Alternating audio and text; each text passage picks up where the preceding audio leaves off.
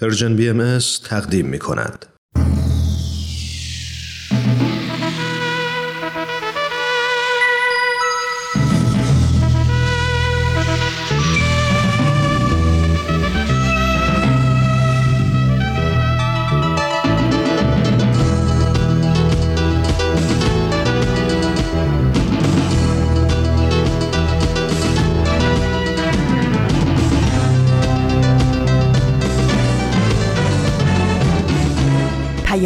دوست. برنامه ای برای تفاهم و پیوند دلها.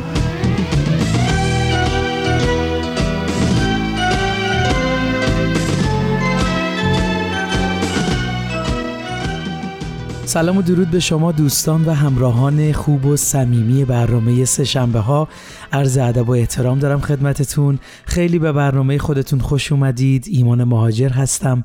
همراه شماییم از رادیو پیام دوست از سرویس رسانه‌ای فارسی بهایی. امیدواریم هر جا که هستید خوب و خوش و سلامت باشید و دلهاتون به امید و صبر زنده باشه. مرسی از همراهیتون. بریم برنامه امروز رو با هم شروع کنیم. برنامه های آفتاب بینش و نمایش رادیویی ملک تا ملکوت دو برنامه هستند که با هم میشنویم و ازشون لذت می‌بریم. بین این برنامه هم با هم گپ و گفتگو می‌کنیم و درباره موضوعات مهم و اساسی صحبت می‌کنیم. جا داره همینجا از تمامی عزیزانی که ما رو حمایت و همراهی می‌کنن و ما رو مورد لطف خودشون قرار میدن و همینطور به دوستانشون معرفی می‌کنن. تشکر و قدردانی کنیم و بهتون بگیم مطمئنا با همراهی شما خانواده ما هر روز بزرگ و بزرگتر میشه. خب بریم سراغ برنامه های امروز این شما و این برنامه سهشنبه این هفته. امروز شنبه 19 دی ماه 1402 خورشیدی. مطابق با نهم ژانویه 2024 میلادیه دوست دارم برنامه امروز و کلا سال 2024 رو با یه شعر زیبا شروع کنم و تقدیمش کنم به تمامی زنان و دختران عزیز کشورمون ایران که در راه آزادی و برابری تلاش می‌کنن و در مسیر تحول اجتماعی ایران سهم بسزایی رو بر عهده دارن. بله اگه دوستانم یه موزیک لایت رو پخش کنن من شروع می‌کنم. بله. آزاد شو از بند خیش زنجیر را باور نکن. اکنون زمان زندگی است تأخیر را باور نکن. حرف از هیاهو کم بزن از آشتی ها دم بزن. از دشمنی پرهیز کن شمشیر را باور نکن. خود را ضعیف و کم ندان تنها در این عالم ندان. تو شاهکار خالقی تحقیر را باور نکن. بر روی بوم زندگی هر چیز می‌خواهی بکش. زیبا و زشتش پای توست تحقیر را باور نکن. تصویر اگر زیبا نبود نقاش خوبی نیستی. از نو دوباره رسم کن تصویر را باور نکن. خالق تو را شاد آفرید آزاد آزاد آفرید. پرواز کن تا آرزو زنجیر را باور نکن.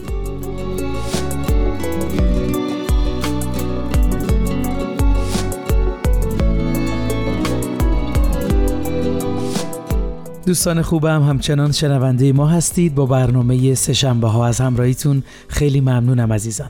خب همونطور که ما رو دنبال می‌کنید چندین برنامه هست که داریم در مورد تلاش بهایان ایران برای برابری زنان و مردان با هم صحبت می‌کنیم. همونطور که می‌دونید منبع مورد استفادهمون هم نشریه‌ای هست از وبسایت بهایان ایران که توی برنامه قبلی هم قسمت اول و دوم رو با هم مرور کردیم و توی این برنامه به قسمت آخر این نشریه می‌پردازیم به صورت خیلی خلاصه این موضوع رو با هم مرور می‌کنیم. اگه دوست داشتید به وبسایت بهایان ایران در قسمت کتابخونه و فایل آین بهایی و ایران مراجعه کنید و به صورت کامل این موضوع رو دنبال کنید.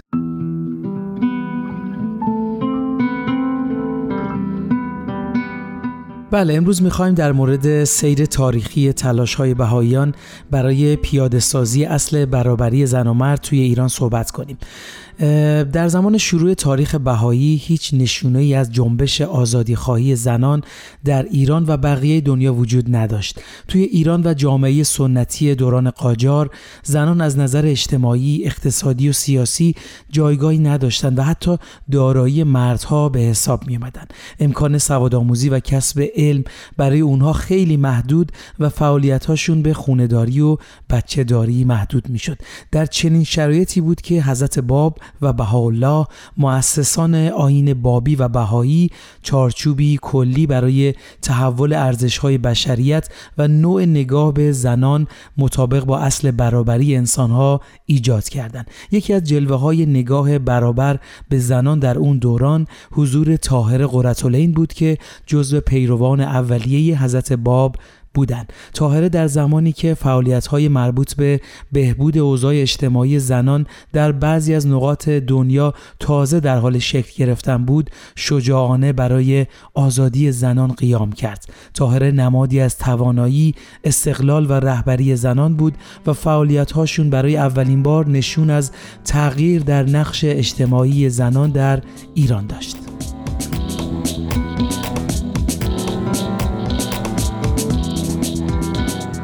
بله حضرت بهاءالله برابری همه انسانها رو در آثار خودشون اعلام کردند و باستاب این برابری رو در احکام دیانت بهایی به روشنی میشه دید این احکام هم در زندگی شخصی و خانوادگی و هم در نقش های اجتماعی فرصت های برابر رو برای زنان و مردان فراهم می‌کنه. حضرت بهاءالله همینطور آموزش دختران و پسران رو از وظیفه های اجباری پدر و مادر بیان کردند که این آموزه پایه‌ای برای پرورش استعدادها و توانمندی های زنان برای حضور در اجتماع رو فراهم کرد و در دهه های بعد اساس اقدامات بهاییان در زمینه تأسیس مدارس دخترونه در ایران قرار گرفت.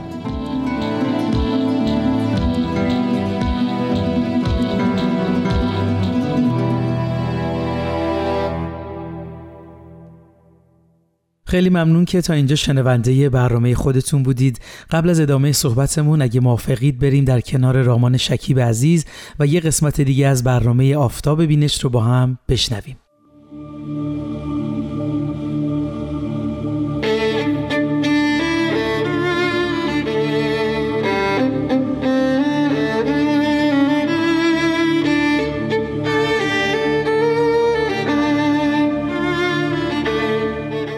آفتاب بینش. همراهان عزیز رادیو پیام دوست به یکی دیگه از بخش های فصل دوم برنامه آفتاب بینش بسیار خوش آمدید. من رامان شکیب به همراه همکارانم بسیار مفتخرم که در برنامه آفتاب بینش به شما عزیزان کتاب های مختلف بهایی را معرفی می‌کنیم. کتاب های بهایی کتاب هایی هستند که یا اثر قلمی پیامبران دو آین بابی و بهایی هستند یا جانشینان اونها این کتاب ها را نوشتند و یا دانشمندان اندیشمندان غیر بهایی و بهایی در زمینه های مختلف جامعه شناختی، فلسفی، عرفانی، تاریخی و دیگر زمینه ها در مورد این دو آین تحقیقاتی کردند و اونها رو منتشر کردند. تلاش می‌کنیم این کتاب ها رو به شما عزیزان معرفی کنیم تا منابع دست اول و معتبری برای مطالعه در مورد این دو آین در دسترس داشته باشیم.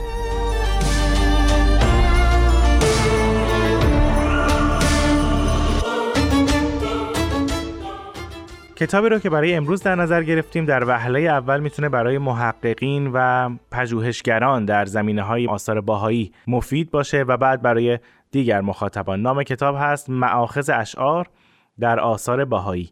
نویسنده این کتاب وحید رعفتی است. او این کتاب رو در سه جلد فراهم آورده. انتشارات مؤسسه معارف باهایی در انتاریوی کانادا هر سه جلد رو منتشر کرده. جلد اول در سال 1369 جلد دوم در سال 1374 و جلد سوم در سال 1379 چاپ و منتشر شدند. البته از نام این کتاب میشه حد زد که این کتاب در مورد چیست اما اگه بخوایم زمینه های فراهم آوردن این کتاب رو بررسی کنیم و مختصرا معرفی کنیم این است که همونطور که می‌دونید محل ظهور دو آین بابی و باهایی در ایرانه و میشه گفت که این آثار یعنی آثار بابی و باهایی تا جای ممکن بر حسب درک و فهم و انتظار مخاطب مثلا در شیوه نگارش نازل شده. یکی از شیوه هایی که در ادبیات فارسی و منشعات و نوشته های بدی و لطیف و ادیبانه فارسی و عربی مرسوم بوده و البته هنوز همیشه اون رو در نوشته های ادیبانه دید استفاده از اشعار، ضرب المثل ها و یا مثلا در نوشته های مذهبی استفاده از آیات کتب مقدسه قبل و احادیث و اقوال انبیا و اولیای ادیان گذشته است. در آثار بهایی هم این شیوه رو میشه مشاهده کرد مثلا حضرت بهاءالله شارع و بنیانگذار دیانت بهایی در بسیاری از نوشته های خودشون از اشعار شعرای به نام ادبیات فارسی و ادبیات عرب و یا ضرب المثل ها و یا احادیث استفاده کردند. این روش نگارش در آثار فرزند ارشد و جانشینشون یعنی حضرت عبدالبها هم قابل مشاهده است و حتی به طور گسترده تری میشه اون رو مورد مطالعه قرار داد. اما پیش از اون که به توضیحات ادامه بدیم شاید جای مناسبی باشه که بپرسیم اصلا استفاده از این نقل قول ها و منقولات در آثار چه سودی داره؟ در نوشته ها چه سودی داره؟ میشه چند تا دلیل براش مختصرا گفت که وحید رفتی هم در پیشگفتار کتاب به اونها اشاره کرده. طبیعتا اول به قصد شاهد آوردن یا همون استشهاده یعنی نویسنده مطلبی رو ذکر می‌کنه بعد برای اثبات اون مطلب شاهدی از یک بیت شعر یا ضرب المثل یا حدیث میاره تا مخاطب بهتر بتونه اون مطلب رو درک کنه. از سوی دیگه استفاده از این شیوه قنای ادبی متن رو نوشته رو بالاتر می‌بره. یعنی لحن کلام رو جذابتر می‌کنه. همینطور حتما در مطالعاتتون دیدین که یک بیت شعر می‌تونه محتوا و معنی بسیاری رو در واژگانی اندک بگنجونه. یعنی می‌تونه معنی بیشتری رو در کلمات کمتری منتقل کنه و خب این قضیه نیاز به توضیح بیشتر رو در آثار و نویسنده کمتر می‌کنه. یعنی از طولانی شدن مطلب میکاهه. اما از سوی دیگه اون نقل قولها در یک بستر فرهنگی خلق شدن که حالا مثلا در آثار بهایی بنا به موقعیت از اونها دوباره استفاده شده. پس این طبیعیه اگر ادعا کنیم برای تحقیق بهتر در مورد آثار بابی و باهایی و درک بهتر این آثار باید معاخذ این اقوال منابع این نقل قولها و حتی گویندگان اونها رو بهتر بشناسیم. شاید با فهم بستری که اون اقوال توش خلق شدن بتونیم به درک بهتری از کلام الهی برسیم. وحید رفتی در کتاب معاخذ اشعار در آثار بهایی تلاش کرده کمکی کنه به محققان و همینطور خوانندگان آثار بهایی. در مقدمه جلد اول این کتاب به همین نکته اشاره می‌کنه. میگه فهم بهتر آثار مبارکه ای که حاوی این منقولات می باشد در بسیاری از موارد موکول به شناسایی قائلین و منابع کلام آنهاست و گاهی تنها با دانستن سوابق این سخنان است که می‌توان معنی و مفهوم دقیق آثار مبارکه را به وضوح دریافت. البته باید گفت که اقوال در آثار باهایی خیلی زیادن. برای همین وحید رفتی جلد اول کتاب رو اختصاص داده به اشعار عربی که در آثار بهایی اومده که گاهی به طور مستقیم و با معرفی شاعر نقش شدن و گاهی بدون اینکه به نام گوینده اشاره بشه مصرع یا بیتی نقل شده. البته شما می‌دونید که یافتن این معاخذ به این راحتی هم نیست. از طرفی شعر عرب وسعتی بی حد و اندازه داره و از طرف دیگه هنوز تمام آثار بهایی جمع و تدوین نشدن و حتی مطالعه و بررسی همونهایی هم که منتشر شدن نیازمند زمان و وقت بسیاریه. وحید رفتی در مقدمه جلد اول به این نکته اشاره می‌کنه که در حین مطالعه آثار باهایی به قصد تحقیقات دیگر هر وقت به شعر یا حدیث یا ضرب المثل یا نقل قولی برمیخورده اونو یادداشت می‌کرده و بعد منابع و معاخذ مربوط به اونها رو پیدا می‌کرده.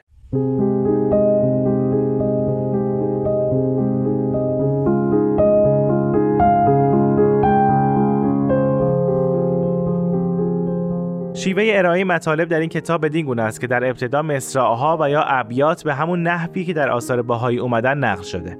چون برای نمونه این اشعار دقیقا اونجوری که در دیوان شعرا و کتب تاریخی ادبی ذکر شده همونجوری در آثار باهایی نیامده و البته تفاوت‌هایی ممکنه در واژگان و قافیه ها دیده بشه. بنابراین وحید رفتی اون مصرع و یا بیت رو اونگونه که در آثار باهایی اومده نقل کرده بعد اونها رو طبق حروف الفبای کلمات اول مصرع و یا بیت منظم کرده و بعد اسم شاعر و معخذ بیت رو آورده و در بعضی جاها که مفاهیم بیت در آثار مبارک شهر داده نشده خود وحید رعفتی معانی و مزامین اون بیت رو ارائه میده. در جلدهای دوم و سوم نویسنده به ذکر معاخذ و منابع اشعار فارسی در آثار باهایی پرداخته. در جلد دوم ابیاتی که مبتدا به الف تا حرف سا هستن اومده و در جلد سوم اقوالی ذکر شده که آغازشون حروف جیم تا ز هست. اما برای اون که یافتن ابیات برای خوانندگان آسون بشه در انتهای کتاب فهرستی آماده شده تا اگه خواننده حتی چند کلمه از یک بیت رو در خاطر داشته باشه بتونه خود اون بیت رو تو کتاب پیدا کنه. همینطور اگه مخاطب بخواد درباره مثلا شاعری اطلاعاتی کسب کنه وحید رعفتی دفعه اولی که اسم اون شاعر رو آورده شرح حال مختصری از اون نگاشته و بعد خوانندگان رو به منابع مهم درباره اون شاعر ارجا داده. در انتهای کتاب هم فهرستی الفبایی از نام شاعران مذکور تو این کتاب اومده تا خوانندگان و محققان رو یاری رسان باشه.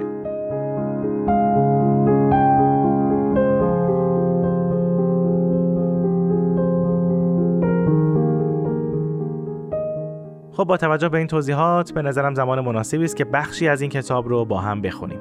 به صدای همکار عزیزم افرا بدیعی گوش میدیم.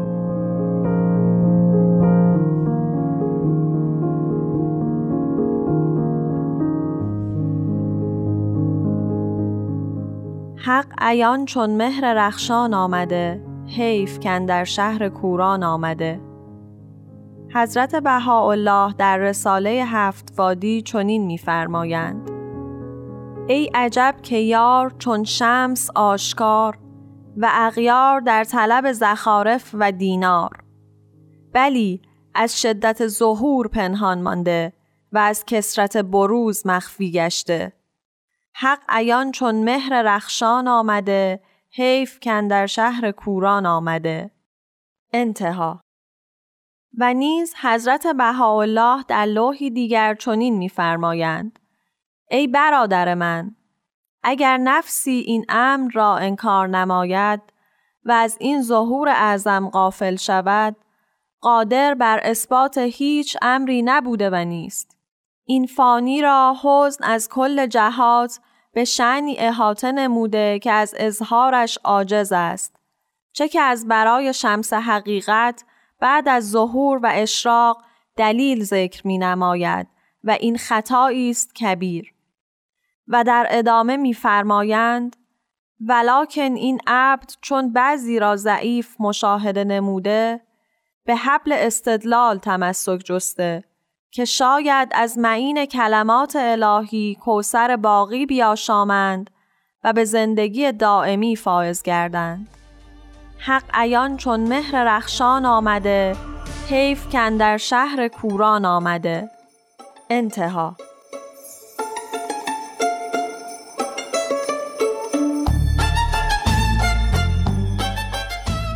بسیار ممنونم از افرا بدیه عزیز. از شما شنوندگان عزیز هم بسیار سپاسگزارم که با من همراه بودید. من رامان شکیب تا هفته آینده با شما عزیزان خداحافظی می‌کنم. خدا نگهدار.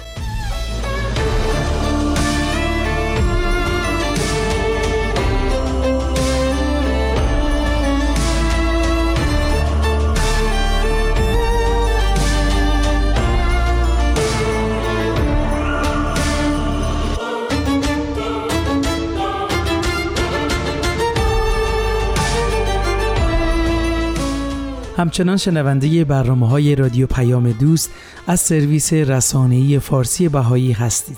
ایمان مهاجر هستم مجدد بهتون خوش آمد میگم. خب در ادامه نگاهمون در مورد تلاش بهاییان برای برابری زن و مرد نسبتا به قرن 19 و ظهور حضرت باب و بهاءالله نگاه کردیم. در اوایل قرن 20 همزمان با جنبش مشروطه گروه های کوچکی از زنان برای اولین بار از خونه ها بیرون اومدن و در اعتراض های ملی و سیاسی مشارکت کردند. در اون بره از تاریخ و اون بستر اجتماعی جامعه بهایی ایران تونست در مسیر پیشرفت به سوی برابری قدم برداره. در اون زمان توصیه های حضرت عبدالبها فرزند ارشد حضرت بهاءالله و جانشین ایشون شروعی بر تلاش های بهاییان در زمینه تأسیس مدارس شد که در نهایت اولین مدرسه نوین دخترانه بهایی به نام تربیت بنات افتتاح شد. در زمانی که هنوز هیچ مدرسه دولتی دخترونه ای توی ایران مشغول فعالیت نبود.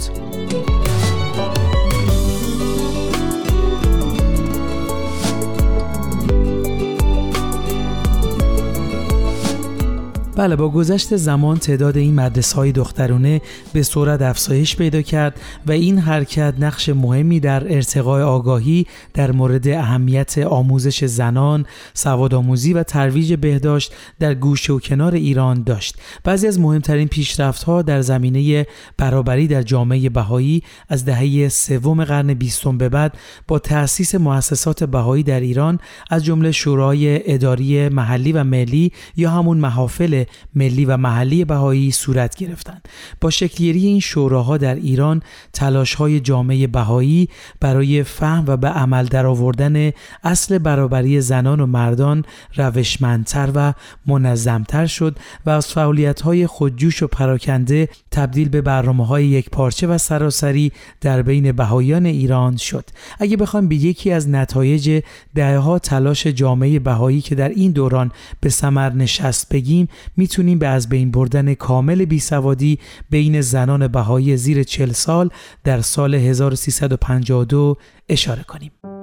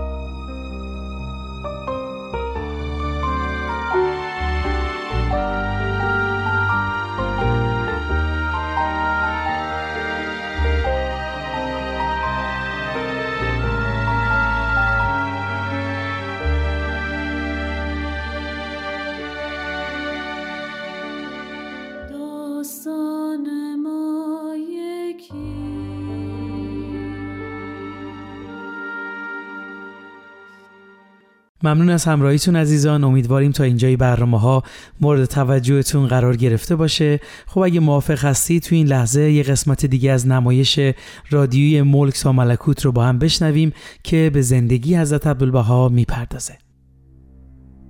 ملک تا ملکوت.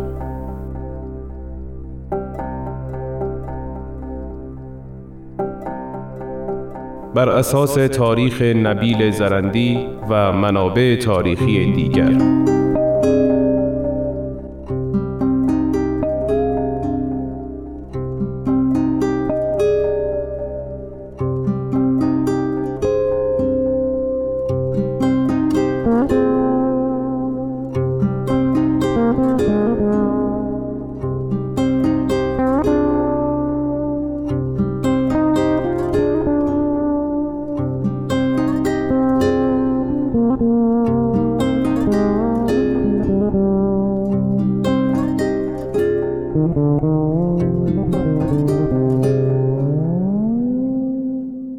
قسمت یازدهم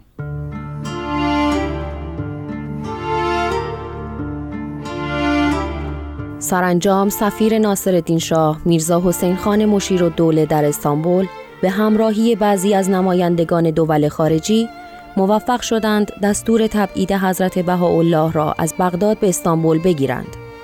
نامق پاشا با تمام احترام و تعلق قلبی خاص به حضرت بهاءالله و فرزندشان عباس افندی که جوان رشیدی 19 ساله شده بودند نتوانست مانع این تبعید گردد.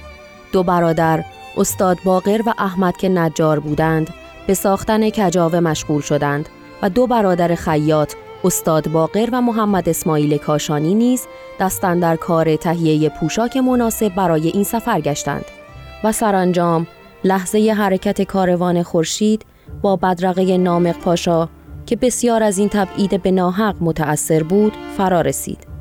حضرت بهاءالله 20 نفر از مردان را به علاوه عائله و برادران برای همراهی انتخاب کرده بودند.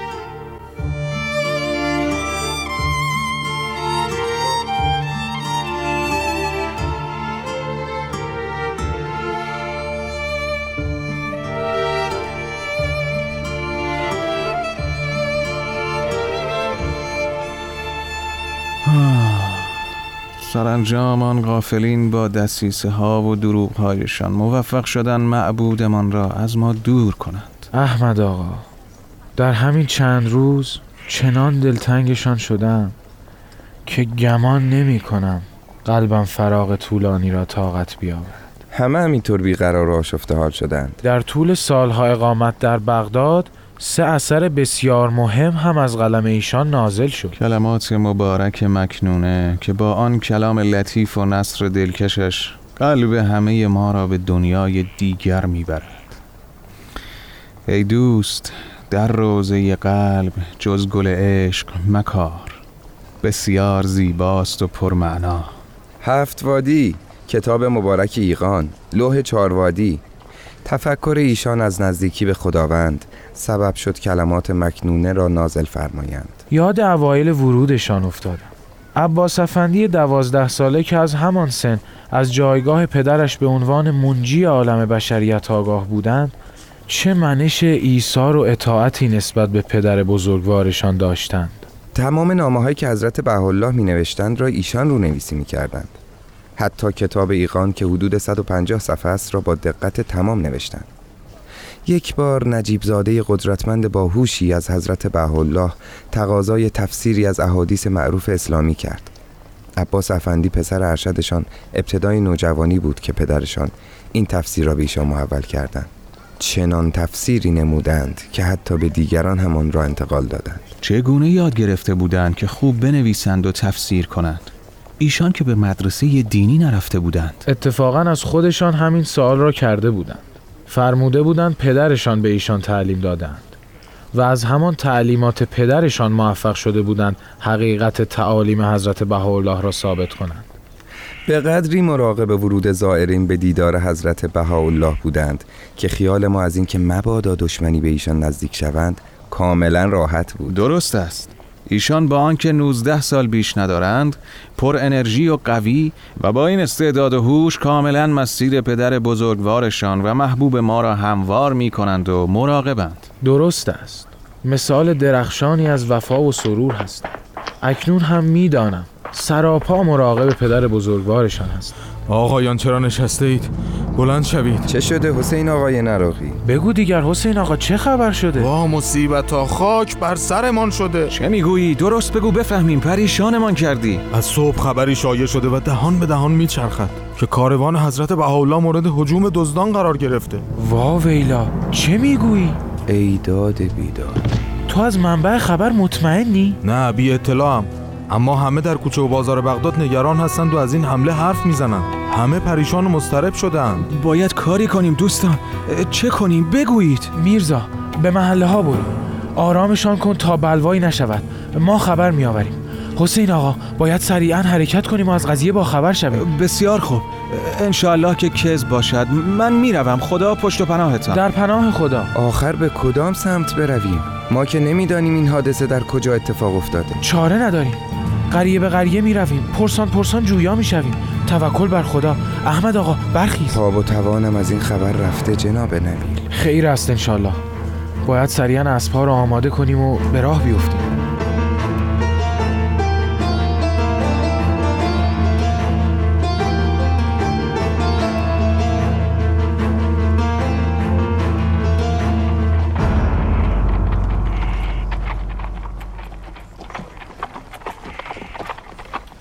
دوستان از پا دیگر رمق ندارند.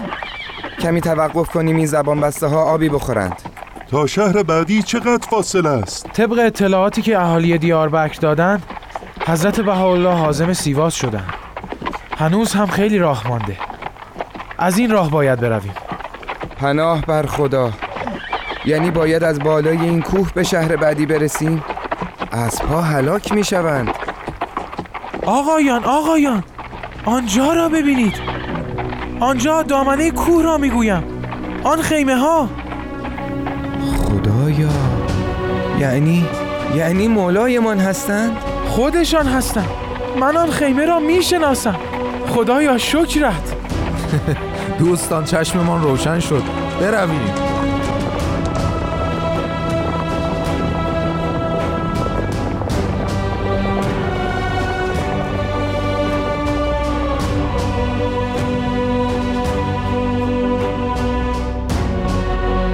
سرانجام سه دلداده به محبوبشان حضرت بهاءالله رسیدند و اخبار صحت و سلامت حضرت بهاءالله را به شیفتگان جمالش ارسال کردند. پس از سه روز کاروان به حرکت خود ادامه داد تا به چهار منزلی سیواس رسیدند که در خارج شهر بود.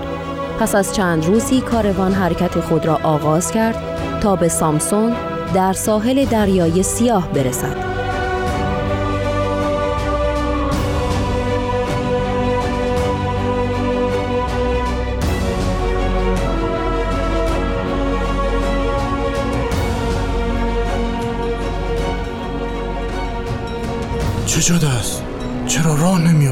چرا نگرانی؟ اگر باران شدید شود به مشکل برمیخوریم باید زودتر حرکت کنیم. شطوری بابار گم شده. در جستجویش هستیم. با این پوشش گیاهی پر از درخت و پستی و بلندی زمین دیگر پیدا کردنش محال است. وقتتان را هدر ندهید. حرکت کنید. اطراف را خوب گشته اید؟ گشته ایم اما اثری از شطور نبود. آقا محمد قلی کجا می روید؟ عباس افندی دستور دادن که با یک سوار به ایشان ملحق شوم می رویم تا شطور را پیدا کنیم. اراده کردن که شطور را برگردن انشاءالله. ای برا حیوان.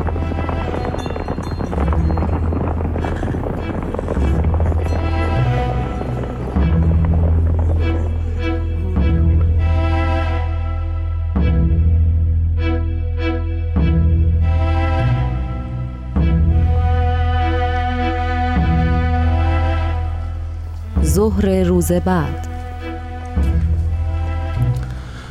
از دیروز غروب رفتم.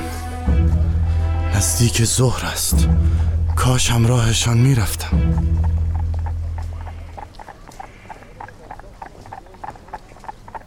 آمدند آمدند. شطور هم با آنهاست شطور را یافتم عجب اراده ای احسن جوان. احسن تبارک الله. درود بر تو. حضرت بهاءالله وقتی از پیدا شدن شطور با خبر شدند بسیار مسرورانه فرمودند اعمال و احوال عباس قسن اعظم به عینها مانند سلوک و رفتار خودم واقع شد. آن شب کاروان در قهوه خانه بزرگی که در سر راه بود توقف نمود.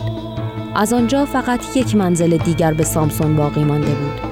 این آخرین مرحله از سفری بود که 110 روز به طول انجامید.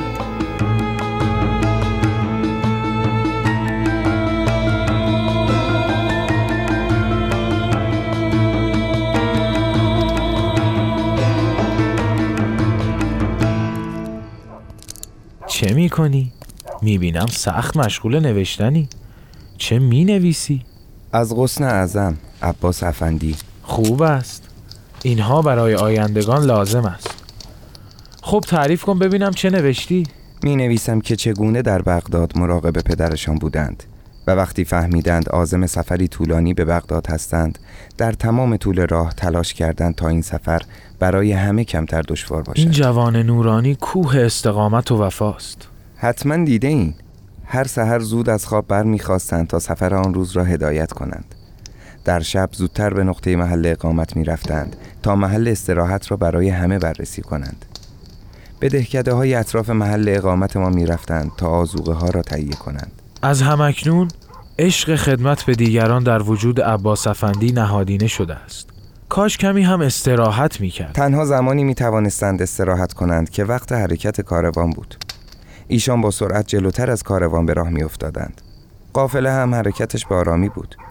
تا زمانی که قافله برسد اسب روی زمین دراز می کشید و عباس عزیزمان سر برگردن اسب می گذاشتند و استراحت می کردند عجب عجب.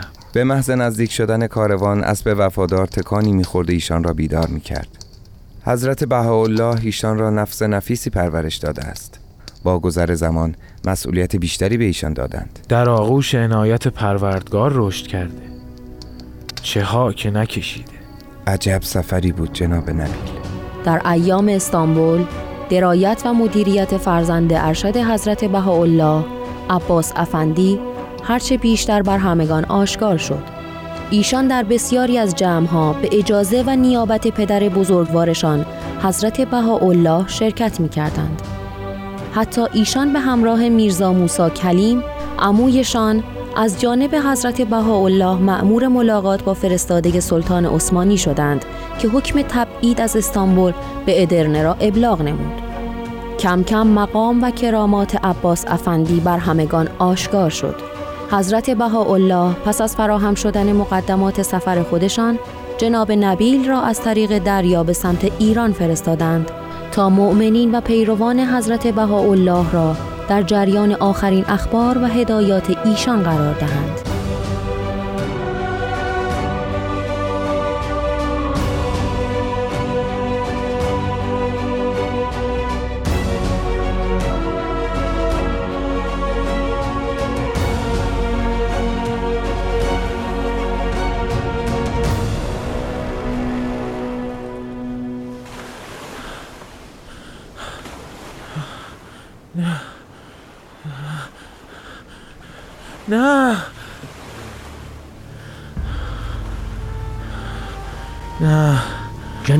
چه شده؟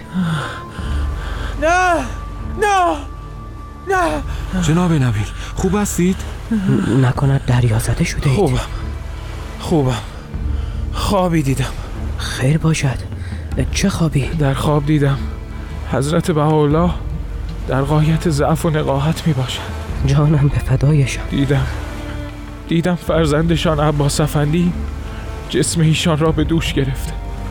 نزد ارکان دولت عثمانی می‌برند تا حقیقت آین حضرت بهاءالله را ثابت نمایند بیا بیا کمی آب بخور. جناب نبیل در کشتی شخص معبری هست. می‌روم به او اطلاع دهم تا خوابتان را تعبیر کند. حضرت بهاءالله شایسته چنین ظلم و ستمی نبودند. از هر جهت دروغ و افترا بر علیه ایشان است. حتما وفات دختر هجده ماهه ایشان که خاطرشان را متأثر کرده بود سبب شد که این خواب را ببینی. شاید هم نفاق فکنی میرزا یحیی و سید محمد اصفهانی و حاجی میرزا احمد که مدام در بین اصحاب تفرق میافکندند باعث چنین خوابی شده. جناب نبیل جناب نبیل معبر آمد. ما خوابتان را برایش تعریف کردیم. سلام علیکم. علیکم السلام. تعبیر خواب من چیست؟ این که فرمودید حضرت بهاءالله را عباس افندی بر کول گرفتند نشانی است از عظمت مقام عباس افندی و اینکه در آینده مسئولیت سنگینی بر دوش ایشان خواهد افتاد. جناب نبیل شما قلبت روشن است. به راستی هم چنین است. ایشان در این سن کم از عهده مسئولیت های عظیمی برآمدند. انشاءالله که خیر است. خدا را شکر.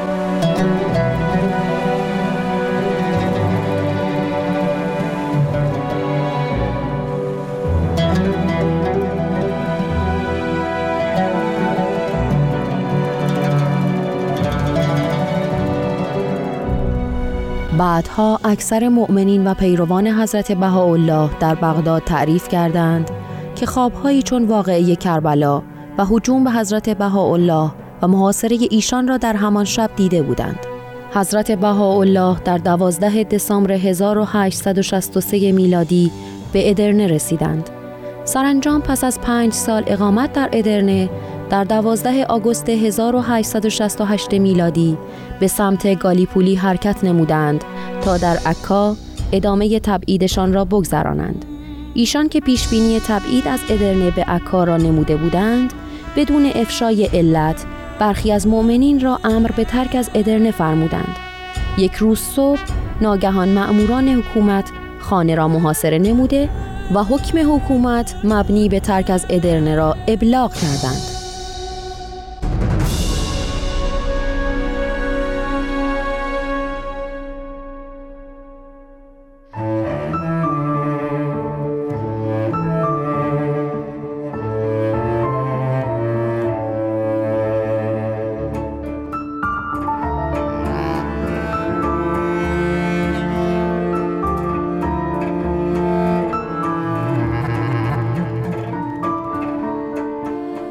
شنوندگان عزیز به پایان قسمت دیگری از نمایش رادیویی ملک تا ملکوت رسیدیم. ادامه این داستان را در قسمت بعد از پرژیم بی ام خواهید شنید.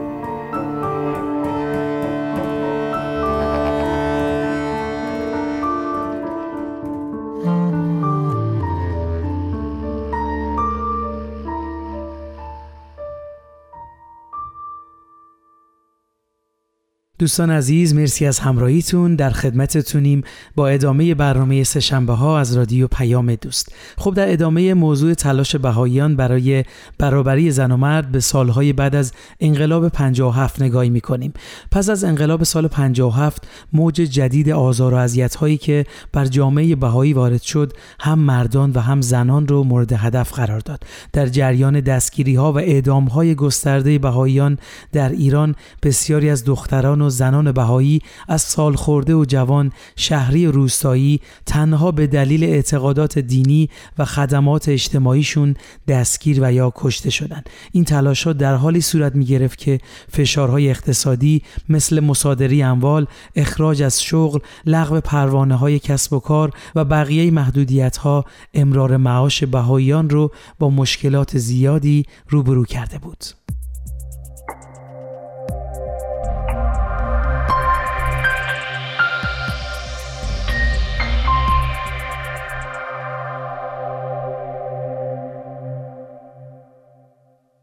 بله با تمامی این آزار و اذیت ها که همینطور ادامه داره در دهه های اخیر هم بهایان ایران در سطح محلی برای ساخت جوامع تلاش می‌کنن و نیروی خودشون رو صرف ساخت جوامع محلی کردن که در اون مردان و زنان مسئولیت رشد خودشون رو عهدهدار شدن و تلاش می‌کنن از انفعال و بیتفاوتی که اجتماع بر اونها تحمیل می‌کنه فاصله بگیرن. No force on earth can stop an idea whose time has come. And ever since the beginning of time, no night in history can stop the rise of the sun. Every page, every chapter, every word, every letter has a purpose in the book. Our story is one from the page to the tongue. The words and the lyrics of a song aren't alive until the melody's sung. I sing on that night and she rise ten women as one, standing up for justice and equality. What a sight as she rose in the dark of the night like a sun for the ones who have eyes to see. What was their crime? Teaching children to love all of humanity. What if that was me? What if that was me? بسیار ممنونم از همراهیتون عزیزان. وقت برنامهمون به پایان رسید.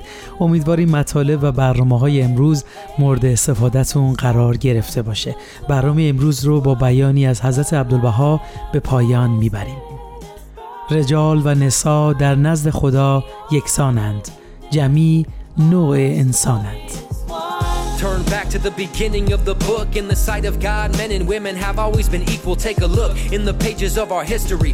Any lack of progress from women was the result of lack of opportunity. Often put in place by men, and these systems of patriarchy are still causing oppression. ارادتمندتون ایمان مهاجر از سرویس رسانه‌ای فارسی بهایی